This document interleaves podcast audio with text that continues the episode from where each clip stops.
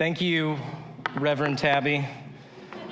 Pastor Tabby is what she prefers, so thank you for that. She's going to get me back later. She did in first service. Well, if I haven't met you, my name is Craig, and uh, my wife Glory and I have been a part of City Church for uh, a little over seven years now, and it's been an awesome journey, and we're really blessed to call City Church home. Uh, we get to uh, invest our time in a lot of uh, different things. We lead a micro church. Uh, Gloria serves really faithfully back there in City Kids. I am the fourth string drummer for City Music. So you see me on that rotation when like at least two people have died. like Kenny clap? all right, throw him on there. Um, and I've colloquially become known as the belly flop guy. Uh, come baptism bash, yeah. So every summer we have a baptism bash out at Camp Law Lock Lowfridge. I, I don't even know. It's been a decade. I can't say it. That place with the giant pool and the big old high dive every year. It's just become customary. I uh, receive uh, minor tissue damage for your enjoyment and pleasure. So we got about a month. Uh, so I'm really doing a lot of crunches, trying to prepare myself uh, for that. But uh, also, I get to serve as our pathway director here at City Church. And if you don't know what pathway is, it's a four week class that is designed to help you discover God's unique gifting in your life as we go through the story of God and help see how God has been working in you specifically from the very start. And so, if that's something you haven't gone through, uh, you really need to consider doing that. We have another class starting up in August. You can sign up for that on cc.guide. But of all the things that I get to do uh, anytime that I'm invited to preach, which I, I take it as such an honor and such a privilege and responsibility, uh, really, I have to say, it is what brings me more joy and more passion than anything else uh, on this planet. And so, with that spirit, I want to stop and pray over this message and over you before we dive in. Father, I thank you for the opportunity to share your word. God, I pray that this morning you would remove me, that my words, Lord, would be forgotten, that your words, Lord, may be etched on our hearts. I pray that you would prepare every single mind, every single heart and soul that is in this room, that we would know, God, that it is by divine providence that every single person is sitting in the exact chair that they are in. It is not by happenstance, Lord. It is not coincidental, Lord. It is your divine providence. And so, Lord, we pray that you would speak today. Lord, move me out of the way, that your words would remain. In Jesus' name, amen. Well, as uh, Tabby said, we're uh, on our second week of Summer Sundays. And if you weren't here last week, Pastor Rachel actually gave an awesome awesome talk on accepting that invitation of Jesus to take his yoke upon us, his light and burdenless yoke, to really receive his rest and to receive that reprieve, that freedom from hurry. So if you didn't get to be here, I would definitely check that out online. And then today, I'm going to be diving into one of my favorite stories, probably my favorite story in the entire Bible, one that you've no doubt heard, but you probably haven't given it a lot of thought, especially since it's in Second Kings. And usually, when you're in your reading plan, you're like, okay, let's go ahead and let the Bible read to me while I do something else more interesting or entertaining. And then, you know, I'll start really reading into it, um, you know, in like the Psalms or something like that because they're short chapters. So, in fact, this story is packed with so many amazing lessons uh, that I have actually worked really hard this week, and I've been able to uh, compress that into a slim 90-minute talk. So, mark your, uh, you know, mark your calendars. We'll be out of here um, within the next quarter. Now the last thing I'll say before I dive in is I've really heard some amazing teachings on uh, this story, and so I don't want to give the impression that this is some you know n- new revelation. Uh, I've really been blessed by learning from some really awesome teachers. So if you say, "Oh man, that really hit me," um, and, and I want to learn more about it, feel free to reach out to me, and I'll hand you some of those sources. Now, the story I'll be sharing with you this morning comes from 2 Kings chapter 5 in the Old Testament. And my wife will tell you that I love context. Anybody else love context? You love all the little details? Bless you. Praise the Lord. Uh, I am such a fan of context. I am utterly incapable. Like, I, I am humanly incapable of answering a question quickly. I am utterly horrible at getting straight to the point. My wife, and she's over there, she's like, Yes, this is what I've been telling you about. She can ask me a yes or no question, and my answer will be something to the effect of, well, it depends. There's a lot of schools of thought on this subject. Let's explore each one. Um, in fact, she knows not to a- ask me a question after 9 p.m. Okay, it's just like, what do you want for breakfast tomorrow? I'm like, I don't know. Let's sit down and talk about it. Let's have a good long conversation because she knows it's going to be at least an hour and she wants to go to bed. So just ask her. It drives her bananas. So, with that caveat being thrown out there, I want to set the scene for you a little bit before we dive in to the story. So, let's start at the beginning. Genesis 1 1. In the beginning. I'm not kidding. I'm just kidding. You're right. Okay, so 2 Kings 5, we're going to meet the prophet Elisha. Now, you've probably heard his name. You're probably more familiar with his mentor, who Elisha was a disciple of and became a successor of, and that's the prophet Elijah. Now, Elijah and Elisha were called by God to be tellers of truth okay? Not just predictors of the future, but essentially mouthpieces, vessels of God's word to, at this time, what is a split kingdom. Israel has split into two Judah to the south and Israel to the north. So Elisha is now a prophet to the people of Israel who oftentimes have lost their way. And if you're keeping track at home, it's around the year 850 BC. And right now, you're really starting to feel sorry for my wife, aren't you?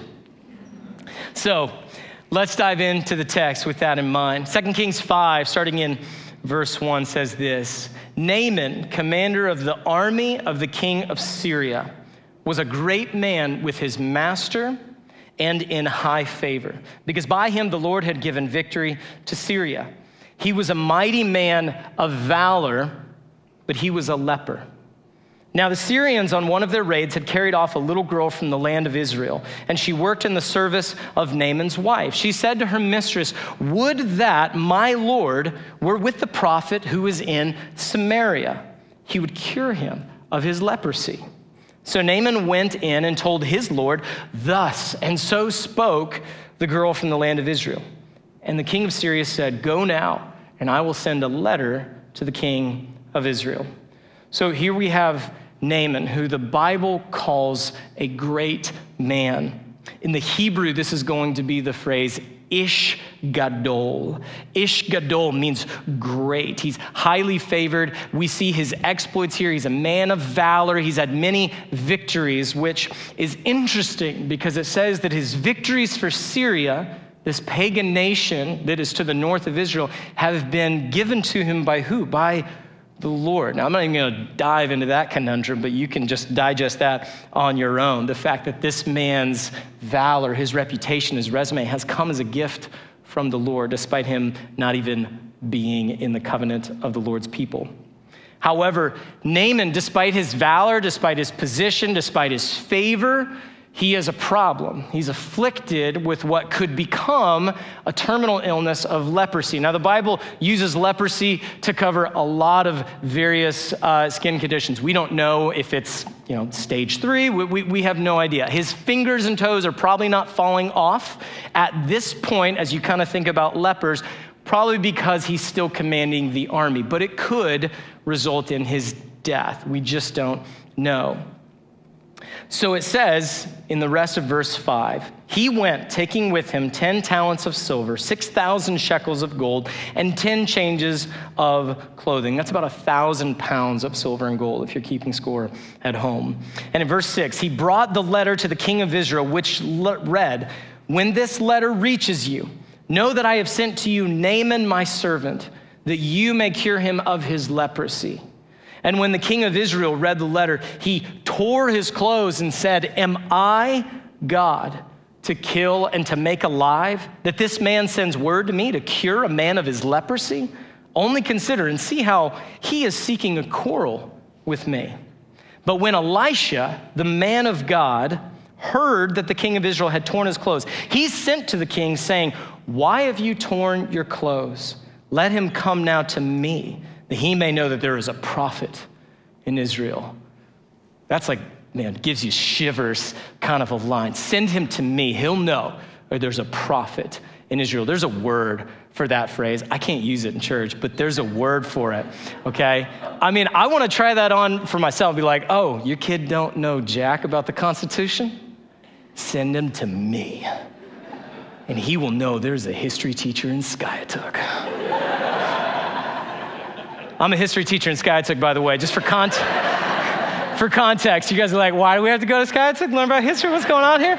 Okay? So it, it, doesn't quite have the same ring, not the same power. So we're gonna we're gonna leave it with Elisha being a prophet, but nonetheless a powerful statement. Verse 9 So Naaman came with his horses and chariots and stood at the door of Elisha's house. And Elisha sent a, me- a messenger to him, saying, Go and wash in the Jordan seven times, and your flesh shall be restored, and you shall be clean. But Naaman was angry and went away saying, Behold, I thought that he would surely come out to me and stand and call upon the name of the Lord his God and wave his hand over the place and cure the leper. Are not the Abana and Parpar, the rivers of Damascus, better than all the waters of Israel? Could I not wash in them and be clean? So he turned away and went away in a rage. So here's Naaman who's come from Syria, probably hundreds of miles, with a thousand pounds of gold and silver. He's come with this huge entourage of all of his servants. He's come to the palace of the king, and then he's going to the house of Elisha the prophet. And when he gets his message, souvenir, when he gets his message of how he can be clean, what does he do? He storms away. Why?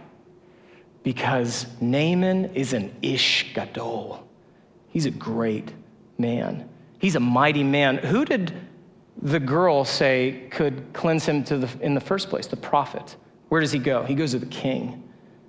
Because I go to the palace. That's where people like me go to. I'm not going to go to some man of God's house who doesn't even come to the door to greet me. Are you kidding me? I'm an Ish Gadol. Do you know who I am? I'm expecting you to come out and, and do this, man, this, this pomp and circumstance, all this pageantry to heal me. You're going to call down fire. You're going to cleanse me by waving your hand over me. But instead, you want me to go to a muddy creek 30 miles away and take a bath seven times? Do you know who I am? Do you know what I'm capable of? Naaman is proud, and it's his pride that stands in the way of his healing. He expects nothing less than what his status as an Ish Gadol would deserve and would typically receive in order to match his expectations of healing. So, our first lesson from Naaman today is this Are you willing to receive what it is that God wants to give you, or does it have to be on your terms? When we seek God in prayer and petition, what is the attitude of our hearts? Be honest. Do you trust and believe that God knows what you need, when you need it, and if you need it? Or do you believe that you're smarter than God and you come with expectations like Naaman? Now, I'll be honest, I've thought I've been smarter than God before.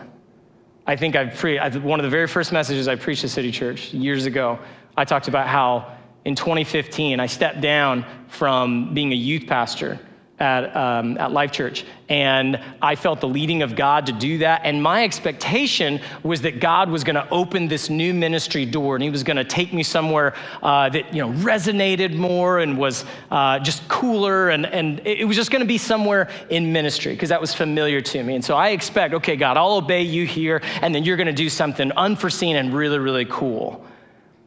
But God didn't meet my expectations. Instead, God sent me to a warehouse for two years to break me of my ministry idolatry. God sent me to work in a warehouse in Pryor, Oklahoma to teach me that I had been worshiping at the altar of ministry. He loved you that much.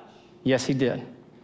He loved me that much to send me to a place that I didn't want to go, to teach me that Craig, just regular Craig, is just as valuable as when people call me Pastor Craig.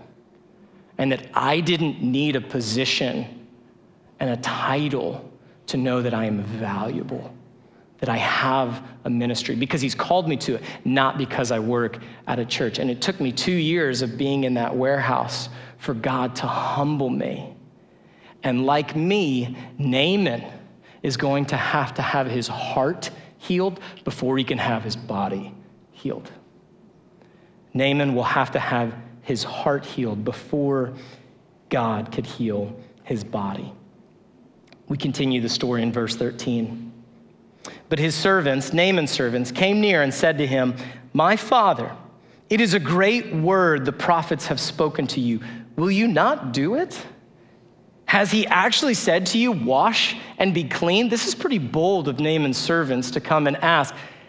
Didn't the prophet give you simple instructions? I mean, we've come all this way, Naaman, and uh, I, I know you really expected this other thing, but I mean, it sounds like a good deal to me.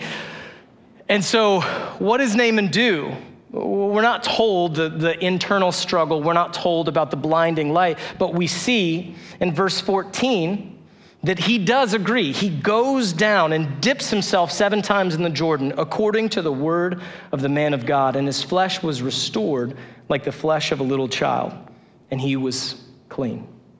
Then he returned to the man of God, he and all his company, and he came and stood before him, and he said, Behold, I know that there is no God in all the earth but in Israel. Behold, I know that there is no God in all the earth but in Israel. Can't be overstated how powerful and revolutionary this statement is. We have to consider the times in which this is being spoken. Israel is completely alone, if not extremely rare, at least extremely rare, in their monotheism, their belief that there is but one God because almost all the other nations practice a variety of polytheism. They have a pantheon of gods that they worship, that they, uh, that they pray to a God for fertility, a God for agriculture, a God for rain, a God for war. And yet here is Naaman who receives this healing and he says, Nobody's God but Yahweh. There is one. He has completely deserted this polytheistic belief and converted to this belief in the God of Israel, Yahweh. Now, this isn't exactly the kind of conversion story we think about in modern terms, the kind of testimony of someone coming to the faith, but this is the same confession of faith as someone today proclaiming Jesus is Lord. There is no other. It is the same thing. So he goes on and says, So accept now a present from your servant. Hold on to that, what he calls himself, your servant. We'll get to it. But Elisha said, As the Lord lives before whom I stand, I will receive none. And he urged him to take it, but Elisha refused.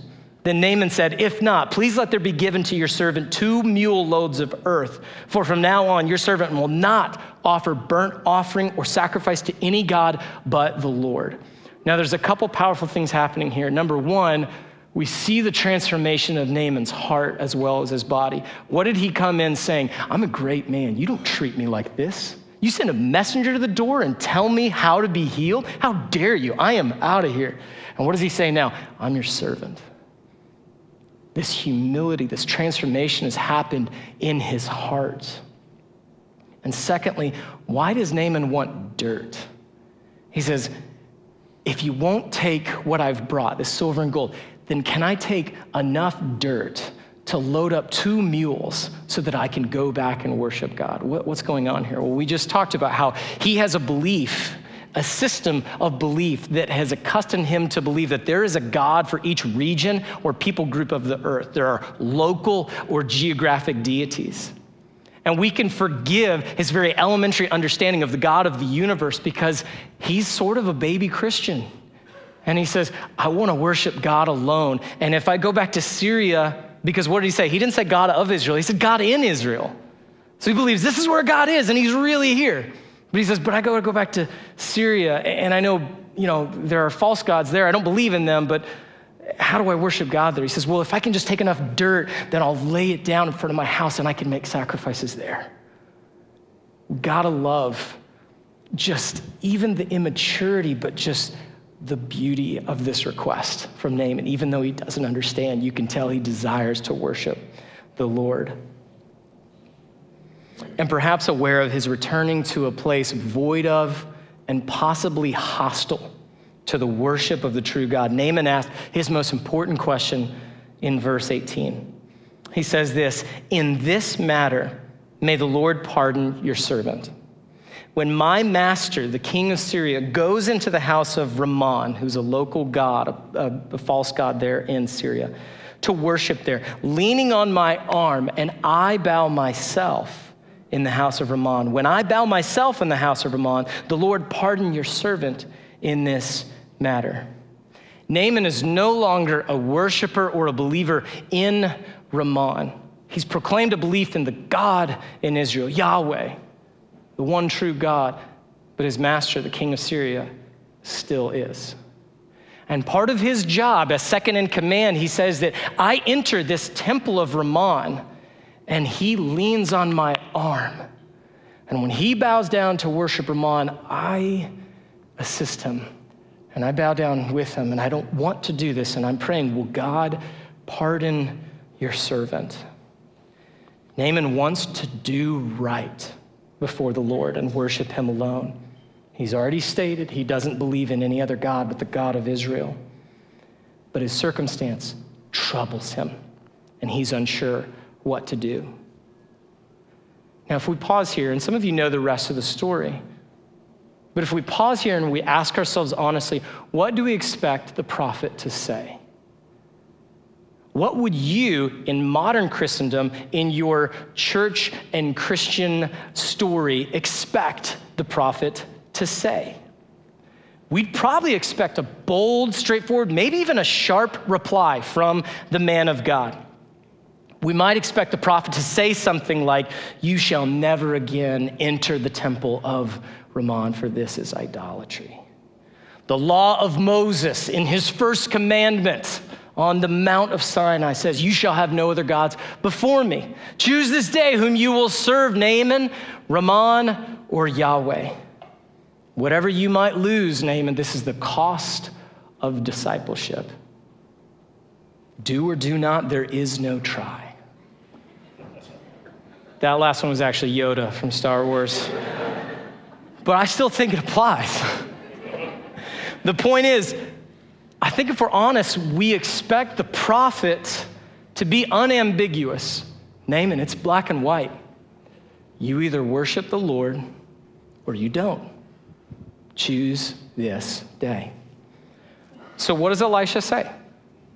Verse 19, his last words to Naaman. He said to him, Go in peace. That's it. It's the only thing he says before he sends Naaman back to his native land. Go in peace. Now, the Hebrew for this phrase is lamek le shalom. Go in shalom. And we're familiar with this word shalom, but it means a lot more than we think. This idea of shalom means more than just tranquility or without trouble. It means completeness, soundness, welfare, and peace with God, especially in a covenantal relationship. So instead of directly answering Naaman's question, Elisha simply tells him, God is with you. Yes, your circumstance is difficult. Yes, you're probably going to be worshiping Yahweh alone in hostile territory. Yeah, that's a tough one. But God is with you. This isn't to say that there aren't times when there's an objective right or wrong that we must choose from. That's not to say that there are not times where there is a consequence. There is sometimes even suffering. Jesus said as much. In this life, you will have trouble. He talks about, hey, you'll be persecuted when you love me, but remember, they hated me first, they persecuted me. So there's clearly that expectation. And I love the way that the Cambridge Bible Commentary describes this. It says, We are not to consider this answer as implying that service of God and service of Rimmon might be combined without any incongruity. The prophet appears rather to be willing to leave the good seed already sown to bear fruit in due season. Being sown of God, it must multiply, and peace would be the result of its further development. God is at work in Naaman.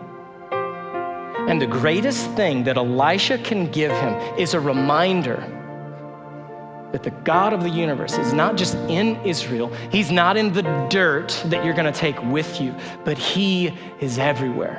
And He's with you now, Naaman, and He'll be with you when you return home. Some of you this morning might be facing some impossible situations.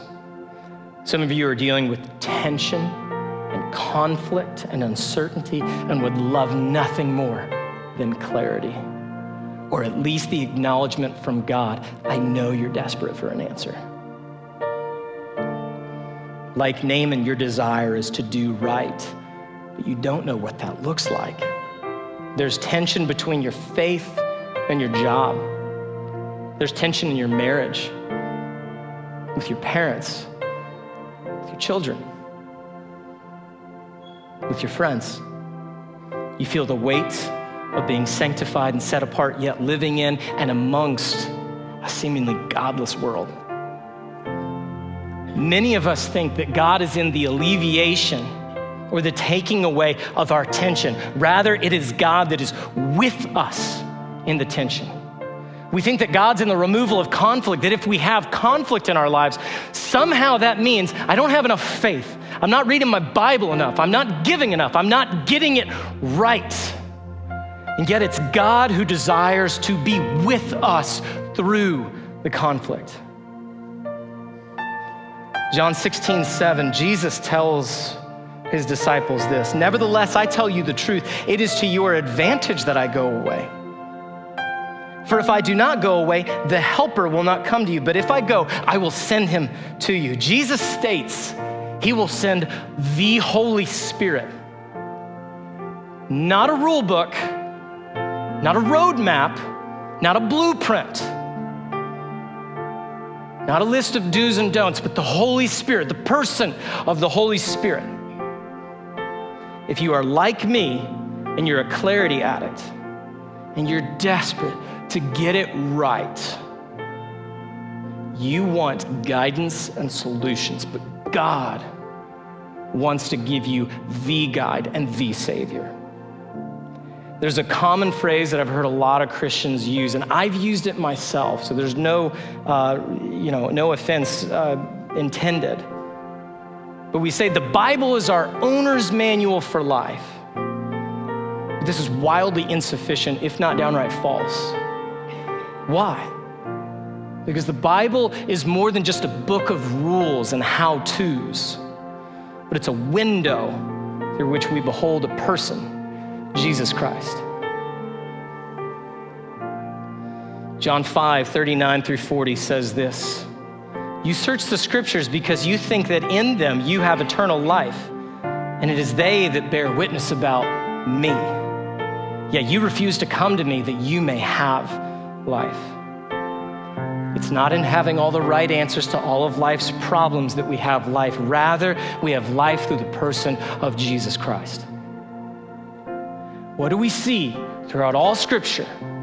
From the garden to the tabernacle, to the temple, to the birth of Christ, to the giving of the Holy Spirit, God desires to dwell with and be with his people. Emmanuel, God with us.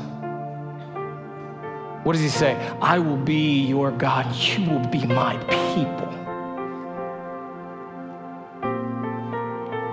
Whatever your situation today, no matter the tension, no matter how difficult or impossible it may seem, the words of the prophet to Naaman are true for you today. Lek leshalom. God is with you. And as Charles Spurgeon once said, I am with you always is enough for my soul to live upon, no matter who forsakes me. Let's pray. Father, I thank you. I thank you for every soul that is in this place. And I pray, God, as a seed has been sown through your word, that you would do a work, that you would finish it, Lord. You are the author and the finisher of our faith. So, God, today I just pray for those, Lord, who are experiencing tension, conflict, and uncertainty. Their desire is to know you, to please you, to glorify you. But maybe things don't make sense. Maybe they're doing everything they knew to do, and yet the results are not happening as they expected. I pray, God, that you would give them the peace that comes only from you, that surpasses all understanding, that Naaman could leave to go back into a godless society and still experience peace, knowing that you are with us. And may that be enough. As we continue in an attitude of prayer, an attitude of reflection, as we move into this time of communion, I encourage you to think about that fact that God is with us.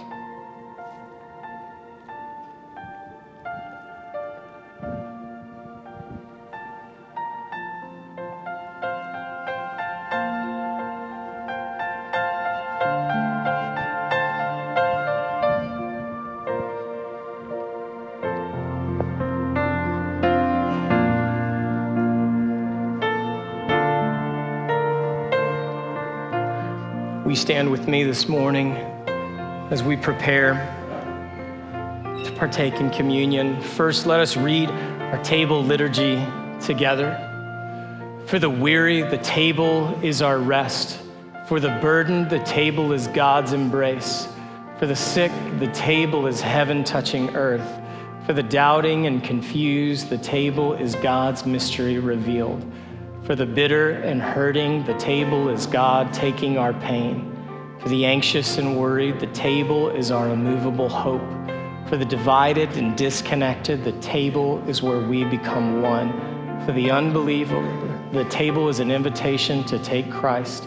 At the table, we declare Christ has died, Christ is risen, Christ will come again. On the night that Christ was to be betrayed, he sat with his disciples in the upper room, preparing for the Passover meal. And you talk about uncertainty.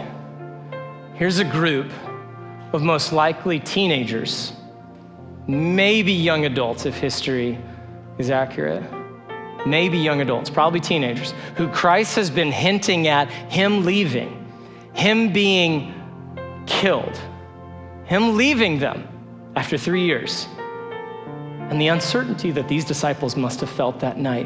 What is he talking about? Where is he going? We're not ready. We don't know enough yet. We're not far enough along. We don't, we're not adequate. And yet, what does Jesus do? But he says, I will be with you always. And what I go to do, you can't do for yourselves. Because my body is going to be broken for you. And symbolically, as we break the bread, it is a reminder that Christ was broken for us. And as we take the cup, we remember that his blood was poured out as a sign of the new covenant.